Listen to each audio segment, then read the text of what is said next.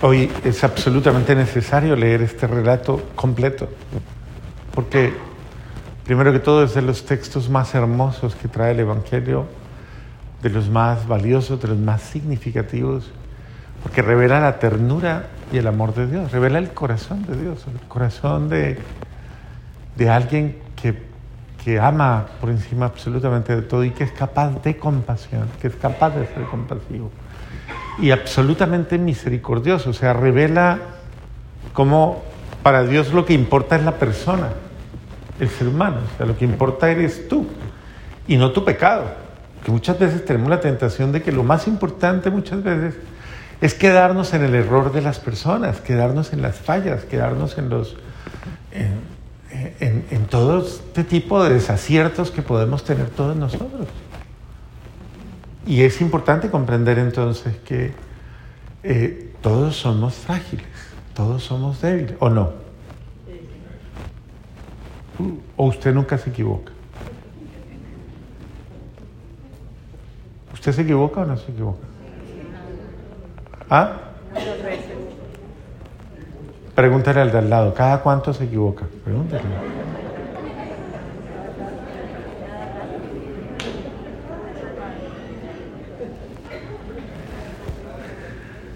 ¿Quién se equivoca más de los dos? ¿Quién? ¿Quién le gana a quién?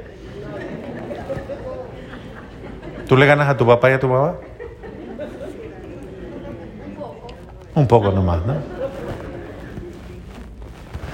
Todos cometemos errores, todos nos equivocamos y todos debemos comprender que las personas que están a nuestros lados no son perfectas, ¿o sí? ¿Ah? Vuelve y la mire a ver, ¿es perfecta?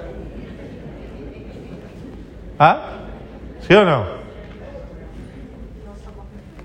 Es perfectible, es decir, que puede ir creciendo, puede ir madurando, puede ir, en ese sentido es perfectible, pero no es perfecta, puede ir creciendo y puede ir siendo cada día mejor. Todos tenemos que aceptar que estamos de alguna manera en nuestra convivencia, debemos aprender a vivir y aceptar que somos diferentes. Porque usted le puede preguntar a la otra persona, ¿no? Usted le puede decir, pero ¿y usted por qué? ¿Pero por qué no es como yo? Porque ese es el referente que casi siempre se pone, ¿no? ¿Y yo por qué sí puedo? Ajá.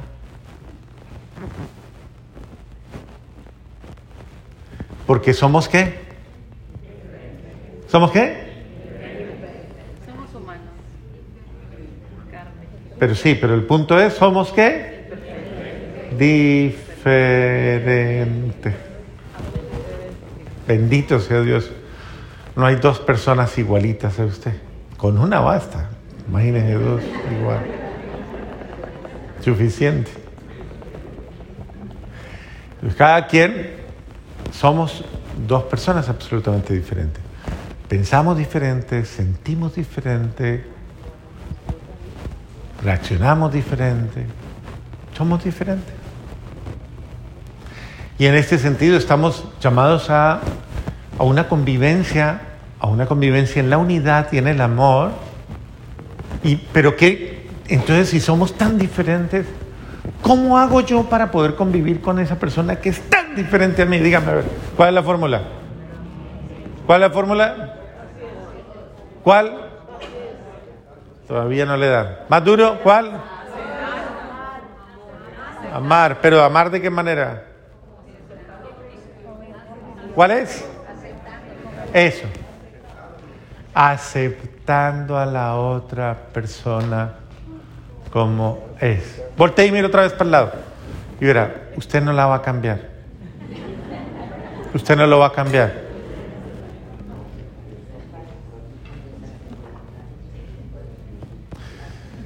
Lo cambiará por otro, pero...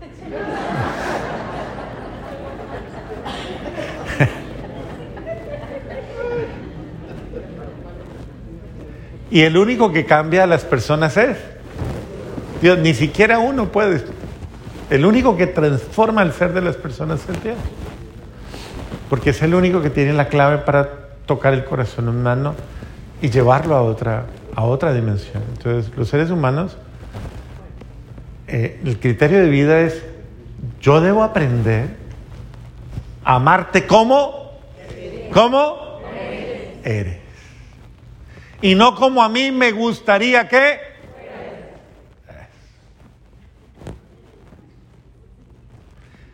Pero es que usted se equivoca demasiado. ¿Qué hacemos? Dígame qué hacemos. ¿Ah? Rebájele el sueldo, haga alguna cosa, entonces no sé. No le dé vacaciones, no sé. ¿Qué hacemos cuando una persona tiene la torpeza o tiene la debilidad de equivocarse mucho? ¿Qué hacemos? Dígame qué hacemos. ¿Ah? Nos amargamos la vida con esa persona, nos amargamos la vida. ¿A quién le rezamos entonces? ¿O a qué? ¿Qué hacemos? ¿O qué va a hacer usted? ¿Le va a mandar a hacer qué? Yo no sé. Ahí es donde la gente comienza a buscar rezos, ¿cómo se llama? Ungüentos, jarabes, cosas raras para dar. ¿Qué le doy? Porque es que van y le preguntan a todo el mundo, ¿qué le doy? Unos comienzan, dele agua de San Ignacio. Las otras dicen, no, póngale la medalla de San Benito. Y así sucesivamente, porque eso también hasta en la fe la gente combina fórmulas.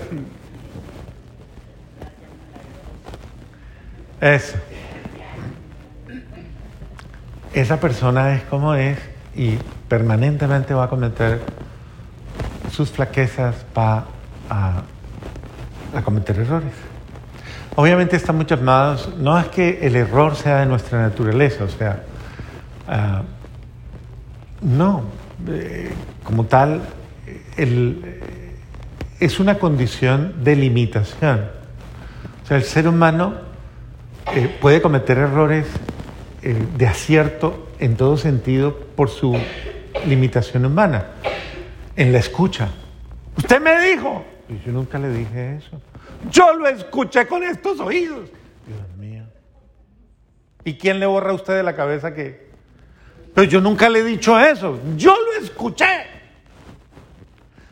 O el yo lo vi, yo la vi. Pero Dios mío. ¿Los sentidos son engañosos o no? Yo vi la cara que me hizo cuando me torció la trompa. Yo vi. ¿Usted qué es? ¿Usted qué sabe? Y así sucesivamente cada quien cae en esa cuestión de andar haciendo sus interpretaciones a su manera desde sus limitaciones.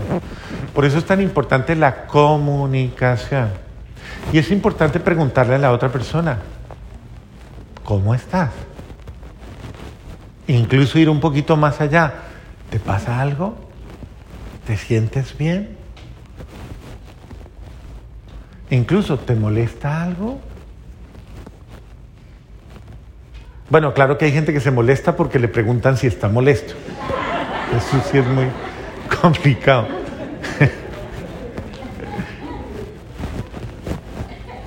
¿Y usted por qué me pregunta eso? Bendito sea Dios.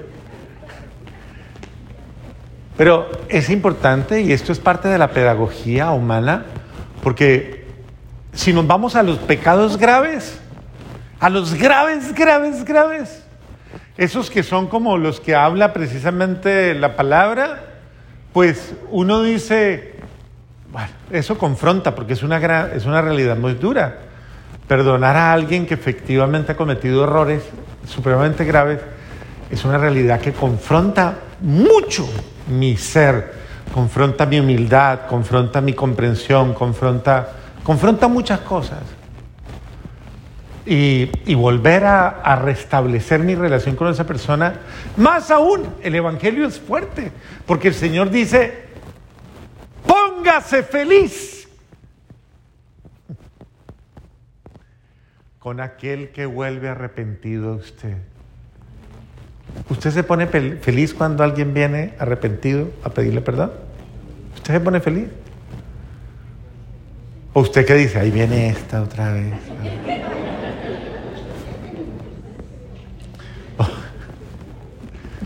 Hay gente que incluso reacciona, revienta y dice, ¿y hasta cuándo tengo que andarle perdonando? ¿O hasta cuándo tengo que...? Y hay mucha gente que no sabe asumir la alegría de restablecer una relación. Porque debe generar alegría según dice el Señor. O usted es el hijo perfecto de la casa que nunca se... Ese es el hijo perfecto, el que no, pero es que... Y que no se aguanta la bondad del otro. El que se cree que se lo merece todo. Eso sí, nunca le dan nada, pero se lo merece todo. Todo me lo merezco yo. Y es hasta... Pero viene ese hijo tuyo, ese... Que eso lo dicen, en la familia se usa esa expresión, ¿no? Ese. Cuando los hijos pelean con el papá, van y le dicen a la mamá, dígale a su marido, vea, que a ese, su marido. Y cuando los papás pelean por un hijo, dígale a su hijo, porque ese no sacó nada de mi familia. Eso es de la estirpe suya, ya de su casa.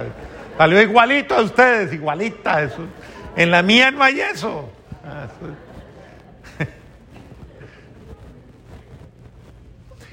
Ese tipo de expresiones con las cuales muchas veces se descalifica al otro porque yo soy mejor que el otro, porque supuestamente... Y eso es un cerrarse a la bondad, cerrarse a la actitud, al perdón y cerrarse a la misericordia. Cuando una persona está arrepentida, ¿o no? ¿Y por qué yo le voy a caer encima? Si está arrepentida, ¿qué más quiere? ¿Qué más quiere usted? Que llore, no, que al menos una lágrima eche. Bueno, pero si la otra persona ni... Pero si está arrepentida o está arrepentido verdaderamente. Hay algunos que le tienen que decir a la persona, ¿quiere que me arrodille? ¿Qué quiere? ¿Quiere que le suplique? Porque hay personas a las que lastimosamente les cuesta tener el corazón bondadoso de Dios, el corazón bueno de Dios. ¿Cierto? ¿A usted le gustaría que cada vez que usted viene a confesarse, yo, el cura, le dijera, otra vez usted con la misma vaina? ¿Ah? ¿Pero hasta cuándo, pues? Ave María.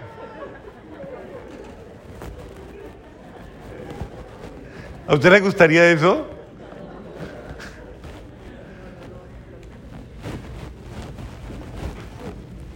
Obviamente no, el sacramento de la confesión revela el corazón misericordioso de Dios. Pero entonces nosotros estamos llamados, queridos hermanos, precisamente a tener esa compasión. Mire cómo en la primera lectura el mismo Moisés le llama la atención a Dios porque el Señor le dice, baje que su pueblo, porque igual el Señor habla así también ahí, ¿no? Es que eso es como una... costumbre ahí. Su pueblo se ha pervertido por allá y se ha paganizado. Vaya, mire a ver, se volvieron. Y está Dios furioso. Y le dice, lo voy a desaparecer y voy a hacer con usted un nuevo pueblo. Y Moisés se detiene y le dice, no, pero un momentico.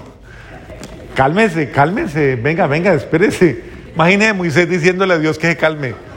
Cálmese, hombre. Pero un momentico. Es simpática la experiencia, ¿no? Acuérdese de todo lo bueno que usted ha hecho. Acuérdese de todo el amor, de todo. O sea, por amor a todo, por amor a su amor al pueblo, perdónelos. Espéreme, yo voy y los corrijo, yo voy y les hablo. Espéreme, yo voy. Es una actitud bonita. Es la actitud de intercesión, de nosotros saber defender al que está en una situación mala, porque todos tenemos malos momentos. Saber defender al otro.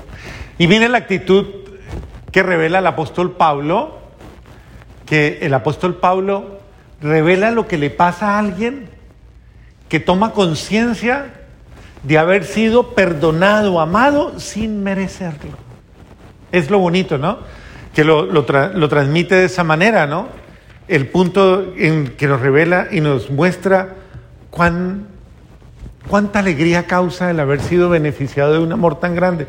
Doy gracias a Dios, aquel que me ha fortalecido, a nuestro Señor Jesucristo, por haberme considerado digno de confianza al ponerme a su servicio, a mí que antes era un blasfemo y perseguía a la iglesia con violencia.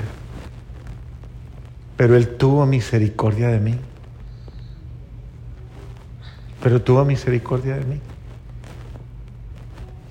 Y es el sentido de cómo de verdad conmueve, es conmovedor cuando alguien, aunque puede que yo tenga mala fama incluso, como él, como Pablo, pero Dios le salió al paso a Pablo porque él veía que en el fondo sus equivocaciones no eran porque era malo,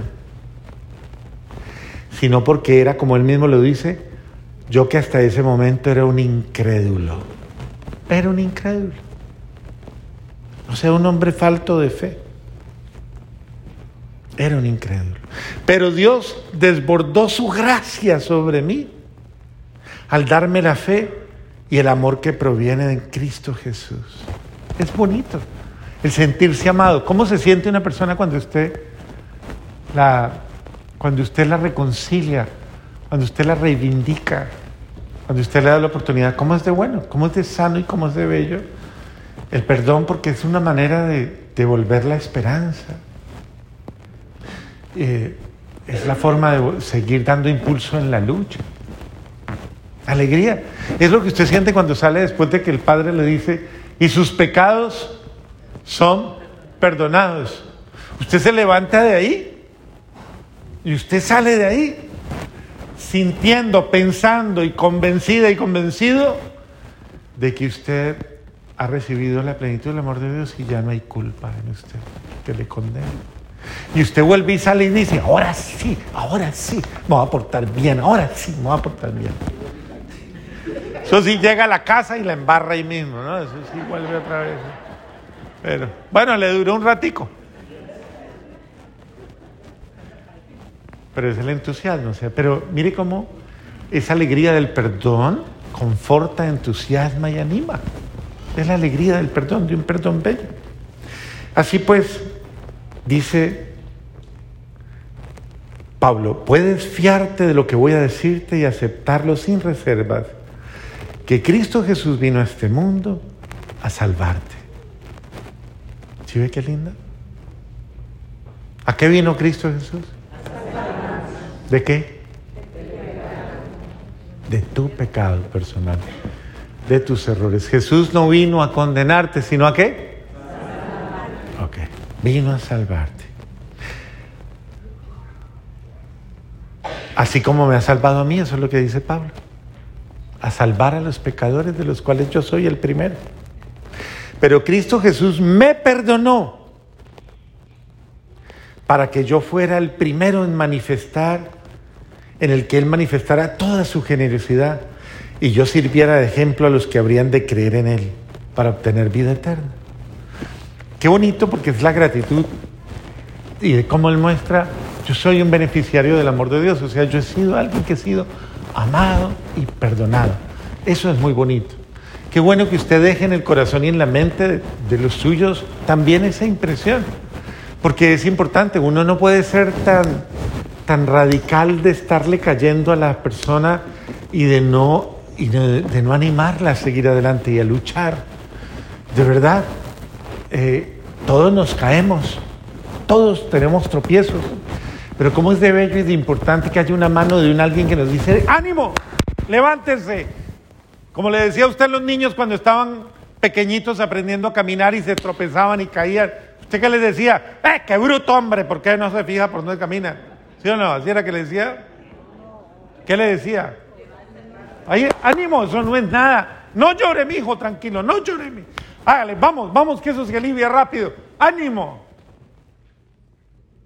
Es una forma de reivindicar y devolver y mostrar que la vida no es perfecta porque nunca haya un momento difícil, sino que la vida es hermosa, bella y perfecta porque estamos luchando todos los días por ella. Estamos todos los días levantándonos, todos los días recapacitando, todo. Por eso cada día es una nueva oportunidad, cada momento, cada instante. Por eso Dios es tan bueno y nos permite que no nos desanimemos nunca, que nadie se desanime. Y que como el hijo pródigo, usted también, cualquiera de nuestra casa, pueda decir en el corazón: me equivoqué con mi esposa, pero voy a ir y a decirle a mi hija, me equivoqué. No merezco llamarme su marido. Soy un infeliz, desgraciado, lo que quiera, mija. Tráteme como al peor, tráteme como quiera. ¿Estamos seguros que ella va a hacer qué? Una fiesta, ¿o no? Claro, ya va a ser una fiesta. De pronto van a venir los muchachos, los hijos, y van a decir: mamá, perdonó a ese señor otra vez.